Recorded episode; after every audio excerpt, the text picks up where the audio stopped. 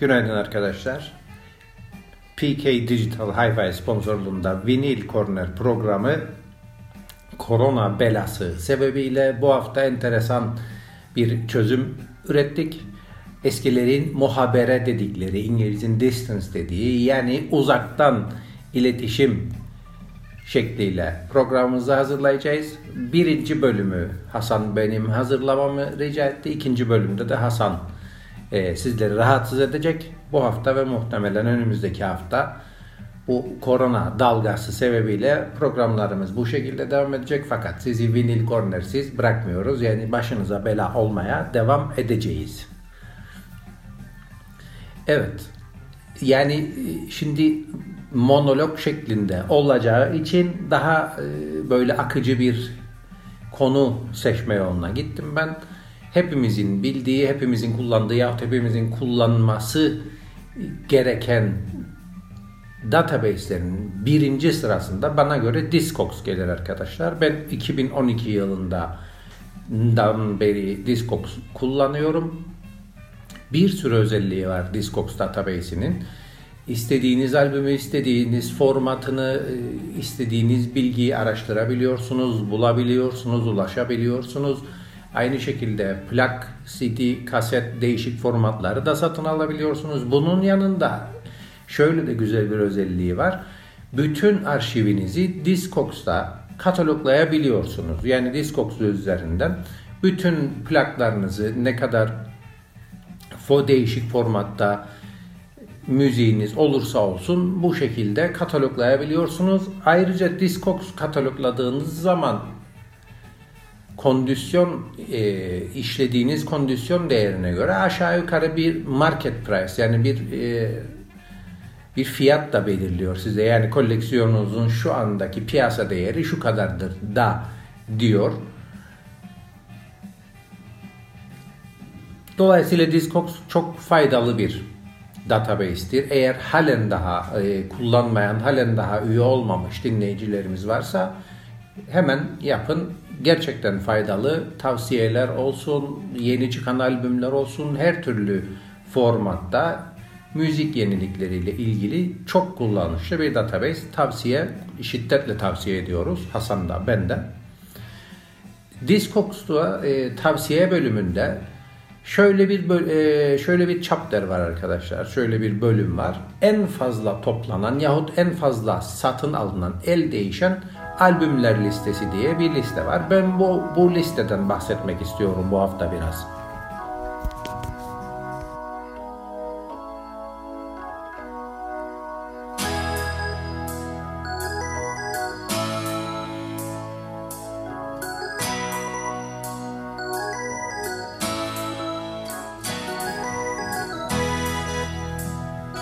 Listemizin birinci sırasında çoğunuzun da tahmin edebileceği gibi Pink Floyd'un Dark Side of the Moon albümü geliyor.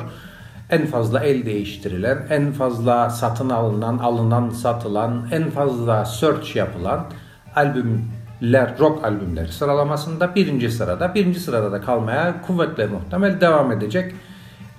Rock tarihinin en önemli 5 albümünden birisidir zaten.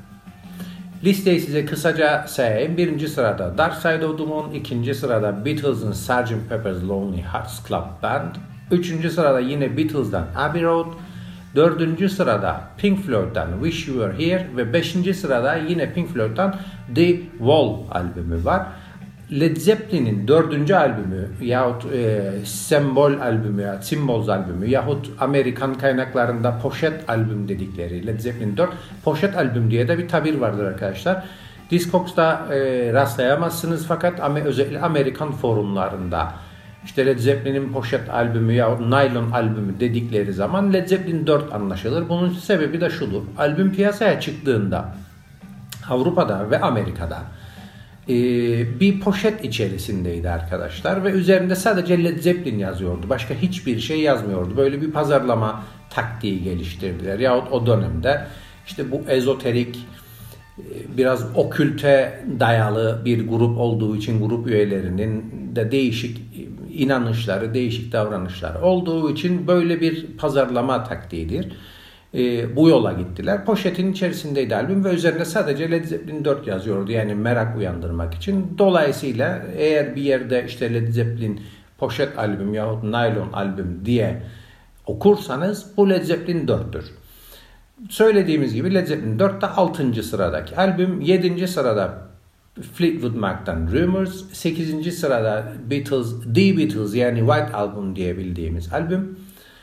Onu takip eden albüm 9. sırada Led Zeppelin 2, 10. sırada Nirvana Nevermind, 11. sırada Led Zeppelin 1 ve 12. sırada bana göre enteresan, bana göre mantıksız Beatles'ın Revolver albümü. Benim pek sevdiğim bir albüm değil. Beatles'ın ünlü albümlerinden birisi de değildir açıkçası. Fakat 12. sırada da bu albüm var. Ee, enteresan konu şu arkadaşlar. İlk 12 en fazla alınan satılan yahut en fazla search yapılan albüm içerisinde e, bilmem dikkatinizi çekti mi? Eagles herhangi bir Eagles albümü yok.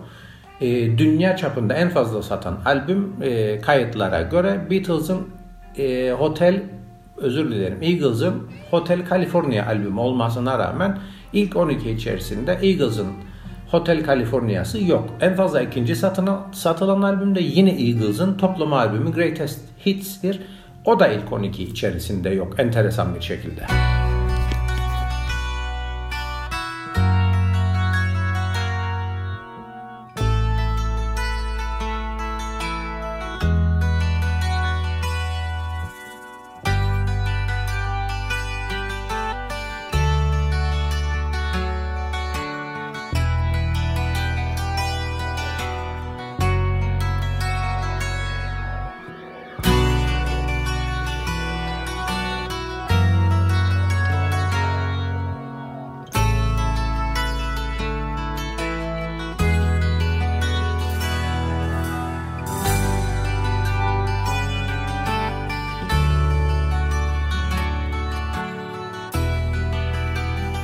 İlk 12 saydıktan sonra albümleri kısaca açıklamaya yahut irdelemeye başlayabiliriz. Birinci sırada söylediğimiz gibi The Dark Side of the Moon var Pink Floyd'dan.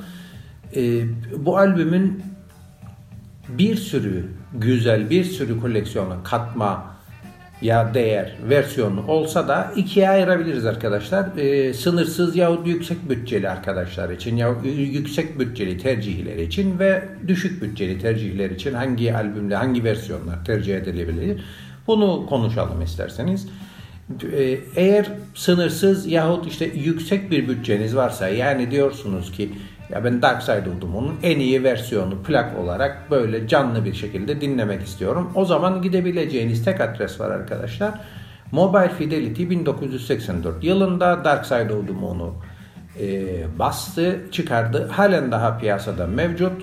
İnanamayacağınız kadar e, kaliteli bir e, yapım oldu bu kaliteli bir versiyondur. E, ilk kez biz dinlediğimizde Hasan'la hatırlarım şok olduk. Yani ilk defa dinledik sanki de Dark Side of Moon gibi. Öyle bir etki yaratır üzerinizde.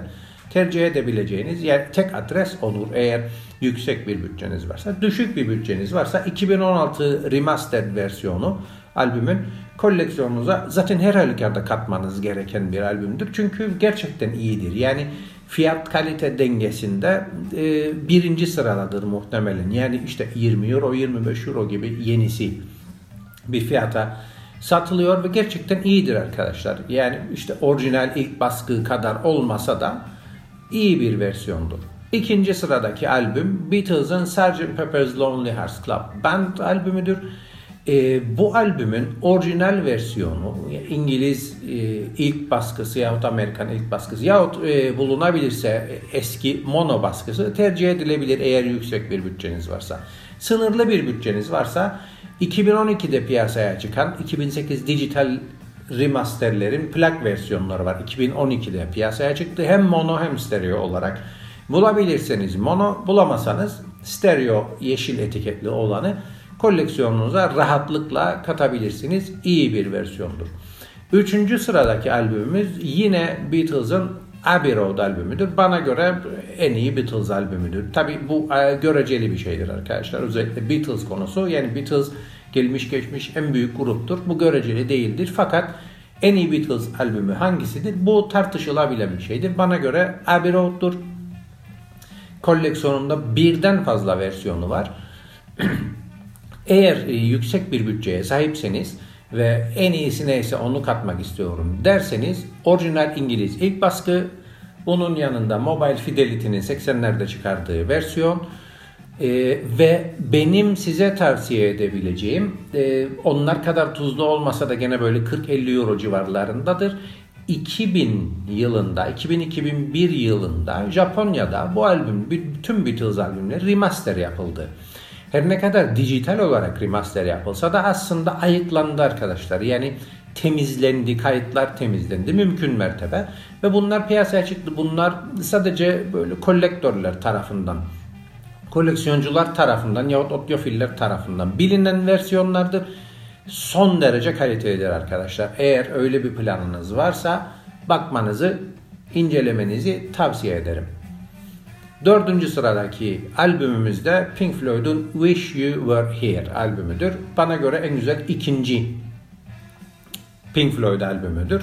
Aslında iki tartışılır Medal mı Wish You Were Here mi? Arada gidip geliyorum. Fakat genel olarak dikkat edersek, genel olarak bakarsak Wish You Were Here en iyi ikinci Pink Floyd albümüdür bana göre. Bu albümle ilgili olarak söyleyebileceğim ya verebileceğim tavsiye eğer yüksek bir bütçeye sahipseniz 1978 Kanada'da CBS tarafından Housebeat Remaster olarak yapılmış versiyonu İngiliz ilk baskıdan Amerikan ilk baskıdan dahi kat kat iyidir. Kulaklarınıza inanamayacaksınız. O kadar iyidir. Dolayısıyla eğer böyle 100 euronun üzerinde bir bütçeniz varsa ve piyasada şu anda var mı yok mu bilmiyorum ya ne kadar kaldı, ne kadar el değiştiriyor bilmiyorum. Birinci tercih etmeniz gereken odur arkadaşlar. Eğer e, sınırlı bir bütçeye sahipseniz 2016 remasteri ve Chevalier'in gerçekten iyidir. 20, 25, 30 euroya iyi bir e, albüm alacağınızı size garanti edebilirim.